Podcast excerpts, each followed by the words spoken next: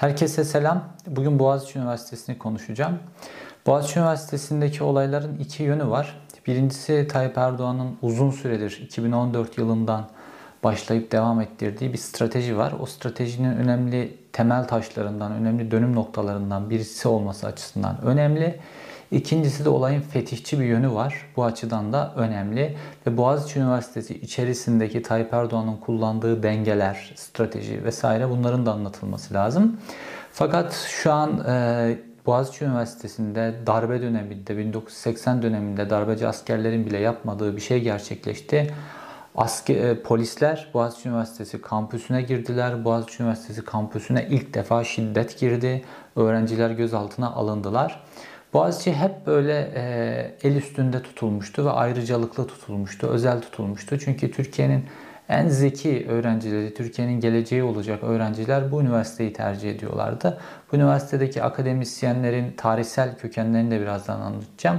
Akademisyenlerin, öğrencilerin kendi içlerinde bir özellikleri, bir özel ve özgür bir ortamları vardı. Buna hiç dokunulmamıştı. Dediğim gibi askerler bile dokunmadılar. Ama Tayyip Erdoğan tarafından dokunuldu. Neden?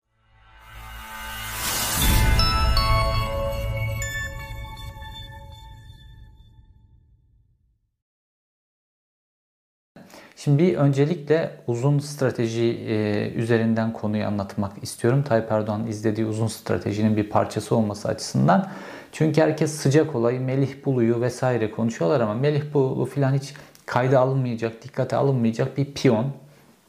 Ya da şu anki olaylar işte o sıcak olaylar üzerinden, eylemlere, müdahaleler üzerinden konuşuluyor ama bence esas olarak olayın perde arkasına geçmemiz ve Tayyip Erdoğan'ın ne yapmaya çalıştığını, Türkiye'deki dönüşüm içerisinde Boğaziçi Üniversitesi'nin yerini anlatmaya, e, anlamak önemli. Şimdi 2014 yılında e, Tayyip Erdoğan bir e, yasal değişiklik yaptı. Bunun çok kavgasını verdi ve bu yasal değişikliği gerçekleştirdi. O neydi? İşte e, Tayyip Erdoğan'la cemaat arasında bir kavga vardı ve 2014 yılında dershaneler kanunu denen bir kanun çıktı. Şimdi 7 Şubat MİT krizi olmuş, işte peşinden 17-25 Aralık operasyonları olmuş vesaire. Cemaat hükümet kavgası çok böyle aleni, çok konuşuluyor, ateşli konuşuluyor bir durum. Ve o dönem dershaneler kanunu çıktı ve Tayyip Erdoğan dershaneleri kapattı. Hala kapanmadı merdiven altı şeklinde farklı formlarda devam ediyor ama kapattı dershaneleri genel olarak. Ve insanlar da genel olarak bunu işte kimisi yesinler birbirlerini diye düşündü. Kimisi cemaat hükümet kavgasına odaklandığı için çok önemsemedi konuyu. Fakat dershaneler kanunun içerisine Tayyip Erdoğan bir tane e, madde yedirdi. E, AKP iktidarı bir madde yedirdi. Kimse buna odaklanmadı. İşte bu kavga yesinler birbirlerinin muhabbetinden dolayı. Bu madde neydi? proje liseler maddesiydi. Şimdi proje liseler ne? E, o dönem 45 tane lise proje lise ilan edildi. İşte Galatasaray Lisesi, Pertevniya Lisesi, İstanbul Erkek Lisesi gibi Türkiye'nin böyle en kalburüslü 45 tane lisesi proje okulu ilan edildi ve Milli Eğitim Bakanı da bunu şöyle sunuyordu. İşte bu okullardaki e, sistemi alıp diğer bütün okullara yayacağız vesaire bütün okullar bu okullar gibi olacak. Böyle bir propaganda yapılıyordu ve bu proje kelimesi de bu şekilde seçilmişti. Fakat burada çok önemli bir değişiklik yapıldı ve proje liselerin mevcut yürürlükteki yönetmelikleri e, hepsi yürürlükten kaldırıldı. Şimdi bu ne oldu kaldırılınca? Şimdi e, bu liselere öğretmen olabilmek için belli kriterler vardı. 3 tane kriter. Birincisi bir sınav vardı. İkincisi belli bir e, yıl öğretmenlik yapma kriteri vardı. Üçüncüsü de öğretmen başarı puanı diye bir puan var. Bu puanda da en zirvede olmanız gerekiyor. Yani çok iyi öğretmenler Türkiye'nin en zeki çocuklarıyla buluşturulduğu bir sistem kurmuştu Türkiye Cumhuriyeti. Bütün ülkelerde böyledir. İyi sınavdan yüksek alan öğrencilerin gittiği liselerde en iyi öğretmenler vardır vesaire. Türkiye'de sistemini bu şekilde kurmuştu. Bu üç kriteri yan kriterleriyle birlikte AKP kaldırdı dershaneler kanunu içerisinde. Ne yaptılar? Hiçbir kritersiz kaldı bu liseler ve dolayısıyla bu liselerin kadrolarını, öğretmen kadrolarını, yönetici kadrolarını AKP çok hızlı biçimde değiştirmeye başladı. O dönem biz de Nokta dergisinde bunu kapak yapmıştık. Şimdi hatırlıyorum da Nokta Nokta sürecinde çok güzel kapaklar yapmıştık. Böyle çok güzel bir kapaktı o da. Bu kapak da şuna dayanıyordu. İstanbul Erkek Lisesi öğrencileri müdüre sırtlarını dönüp mezuniyet töreninde protesto yapmışlardı ve o dönem liseliler seslerini duyurmaya çalışıyorlardı. Türkiye'nin en zeki liselileri hatta şöyle bir sloganları vardı. E, kendi IQ'muze yakın bir müdür istiyoruz. Kendi IQ'muze yakın öğretmenler istiyoruz diye. Çünkü gönderilen öğretmenler çok yetersiz kalıyordu. Şimdi 45 liseye bu yapıldı. Sonra bu 45 sayısını 155'e sonra da 569'a çıkardılar proje lise sayısını. Yani Türkiye'nin her yerindeki en iyi liselerin hepsi proje lise kapsamına sokuldu ve bunların kadroları hiçbir kriter olmaksızın çok hızlı biçimde işte memur senin belirlediği e, AKP'ye yakın kadrolar tarafından dolduruldu, müdürleri değiştirildi vesaire. Burada Tayyip Erdoğan'ın bir planı vardı. Tayyip Erdoğan diyor ki AKP iktidarının klasik kendileri bir şey kurmaktan ziyade var olan bir sistemin üstüne çökmeye çalışırlar. Çünkü kendilerinin bir şey kurma ihtimalleri, o donanımları, yeterlilikleri yoktur. Şöyle düşünüyorlardı. Bu en zeki çocuklar bu liseleri e, tercih ediyorlar. Dolayısıyla bizim buralarda bizim ideolojimize sahip öğretmenler olursa bu liselerdeki çocukları da o ideolojiye yakın biçimde en azından etkilerler. Dolayısıyla en yakın, en zeki, Türkiye'nin en zeki çocuklarını biz kazanmış oluruz. Böyle bir stratejileri vardı. Buraları da işte fethedilmesi gereken kaleler olarak görülüyorlardı. Çünkü işte yani çok da o liselere e, böyle öğrenci gönderebilecek yeterliliğe de sahip değillerdi aslında AKP'nin entelijansiyası diyebilirim. Çünkü hakikaten neredeyse full yapan öğrencilerin gittiği liselerde özellikle bu ilk 45 ve 155 sonra bu 569'a yayıldı. Şimdi bu liseleri değiştirdiler e, bu şekilde. E, öğrenciler o dönem protestolar yaptılar. Lise öğrencileri çeşitli biçimlerde seslerini duyan kimse olmadı. Çünkü herkes dershaneler kanunu, dershanelerin kapatım. Zaten bu devlet hep böyle yapar. Bir şey gösterir, başka bir şey yapar. İşte ne zaman bir antidemokratik bir şey yapılmak istenmişse tarihsel olarak işte Kürtlerle ilgili bir kriz çıkartılmıştır. Kürtlerin üzerine gidilmiştir. Ondan sonra bir bakmışsınızdır devlet güvenlik mahkemelerinin yetkileri güçlendirilmiştir. Bir bakmışsınızdır işte TSK'ya bazı yetkiler verilmiştir filan hep bu kullanıldı. Bu sefer de bu dershaneler kanunu kullanılarak onun arkasına bu gizlendi. Şimdi lise kısmını tamamladılar. 2014'te dediğim gibi bu oldu. Aşama aşama aşama. Şimdi 2021'e geldiğimizde lise kısmını tamamladılar. Üniversiteler kısmı kalmıştı. Şimdi bu zeki çocukların bir de gittikleri üniversiteler var. Orada da dönüşümü gerçekleştirmek lazım. İşte geçen yıl 16 tane üniversitenin rektörünü hiç seçimsiz, şusuz, busuz Tayyip Erdoğan değiştirdi. Aralarında Türkiye, İstanbul Teknik vesaire Türkiye'nin en iyi üniversiteleri vardı. Bunların rektörleri değiştirildi. Ve Şimdi de işte ot direktörü yine hükümete yakın sayılabilecek birisi getirildi vesaire. Şimdi de sıra geldi Boğaz içine. Şimdi Türkiye'nin en kalburüstü öğrencilerinin gittiği üniversitelerin başında geliyor Boğaziçi Üniversitesi. Şimdi Boğaziçi Üniversitesi'ne Melih Bulu atandı. Melih Bulu kim? Ee, seçime bakın en çapsız diyebileceğimiz isimlerden birisini getiriyorlar. Melih Bulu işte İstanbul Üniversitesi'nin kurucu rektörü. Bugüne kadar hiçbir devlet üniversitesine görev almamış. İki tane özel üniversitede görev almış. Ee, bunlardan bir tanesi de İstinye Üniversitesi ve bunun kurucu rektörü. Ve 4 yıl kurucu rektörlüğünü yaptığı İstinye Üniversitesi Türkiye'deki üniversiteler sıralamasında işte üniversitenin akademik sıralaması var. Rank diye bir sistem zannedersen. Bu sıralamada 166 tane üniversite içerisinde 145. Son derece başarısız bir üniversite. Üniversitenin kütüphanesi, kitap sayısı, şu bu filan karşılaştırmaları bulabilirsiniz internette rezil vaziyette. Bu kişiyi getirdi son derece çapsız bu kişiyi Boğaziçi Üniversitesi'ne koydu. Şimdi bu kişinin bir misyonu var. Tayyip Erdoğan şöyle yapar. Bir yerde esas bir dönüşüm yapmak istiyorsa ve orada bir kavga olacaksa, birileri dayak yiyecekse, yıpranacaksa kendi adamlarından birisini yıprattırmaz. Önce kendisine yanaşan adamlardan birisini oraya koyar. Bütün o temizliği ona yaptırır, onu yıpratır. Ondan sonra da onu kenarıya çeker. Şimdi Melih Bulu'nun fonksiyonu bu. Melih Bulu getirildi bu üniversiteye. Melih Bulu üzerinden üniversitenin akademik kadrosu vesaire değiştirilecek, şekillendirecek, üniversite sindirilecek ve bütün bu dayağı, küfürü, her şeyi Melih Bulu yiyecek. Ondan sonra da esas kafalarındaki İslamcı rektörü getirip İstanbul Üniversitesi'nin tepesine koyacaklar. Şimdi kim? Aslında Melih Bulu e, üniversitenin rektörü görünürde. Fakat İstanbul Üniversitesi'ni arka planda e, yönetmek isteyen, bu işte akademik kadroları inceleyen, tırnak içerisinde fişleyen bir yapı var. Bu işte BURA dediğimiz e, Boğaziçi Üniversitesi Mezunları Derneği. Boğaziçi Üniversitesi mezunlarının kurdukları bir köklü bir dernek var BÜMET diye. Ve bu dernek aslına bakarsanız aynı zamanda Türkiye'nin böyle çok elit kalburüstü lobi ortamı diyebileceğimiz işte 18 bin e, Boğaziçi Üniversitesi mezunundan oluşan bir e, yapı.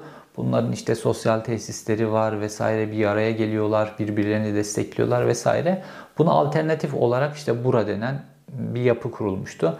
Aslında bir de Davutoğlu'na e, müzahir bir dernek daha var Boğaziçi Üniversitesi mezunlarının kurduğu. Ve bu Bura e, tıpkı Memur Sen'in, e, Eğitim Bir Sen'in e, bu proje liselerdeki kadroları fişlemesi, tasfiye etmesi görevini görecek olan yer bu Bura Derneği. Burada işte onursal başkanı e, Murat Yalçıntaş, işte Nevzat Yalçıntaş diye İslamcıların en önemli isimlerinden bir tanesinin oğlu. Daha önce bu yargıda rüşvet vesaire meselesinde ismi gündeme gelmişti. İstanbul Ticaret Odası Başkanı'ydı da. Bu burayı yönetiyor. Şimdi bura üzerinden e, listelemeler yapılmıştır. E, hangi akademisyenler şu an Boğaziçi Üniversitesi rektörlüğünün önüne gidip her gün sırtlarını dönüp rektörü protesto ediyorlar filan. Bunların profillenmesi, listelenmesi filan bunların hepsini yapıyordur. Melih Bulu bütün dayağı yedikten sonra Melih Bulu'ya esas köşe taşlarındaki o kavgayı verdirip belli isimleri yedikten sonra esas kendi adamlarına temizlenmiş bir üniversite bırakacaklar ve bir dönüşüm gerçekleştirecek. Dediğim gibi bu dönüşüm 2014 e, yılında başladı. Türkiye'nin en zeki çocuklarının gittiği liseler önce bu şekilde dönüştürüldü. Şimdi Türkiye'nin en zeki çocuklarının gittiği üniversiteler bu şekilde dönüştürülüyor ve plan şu.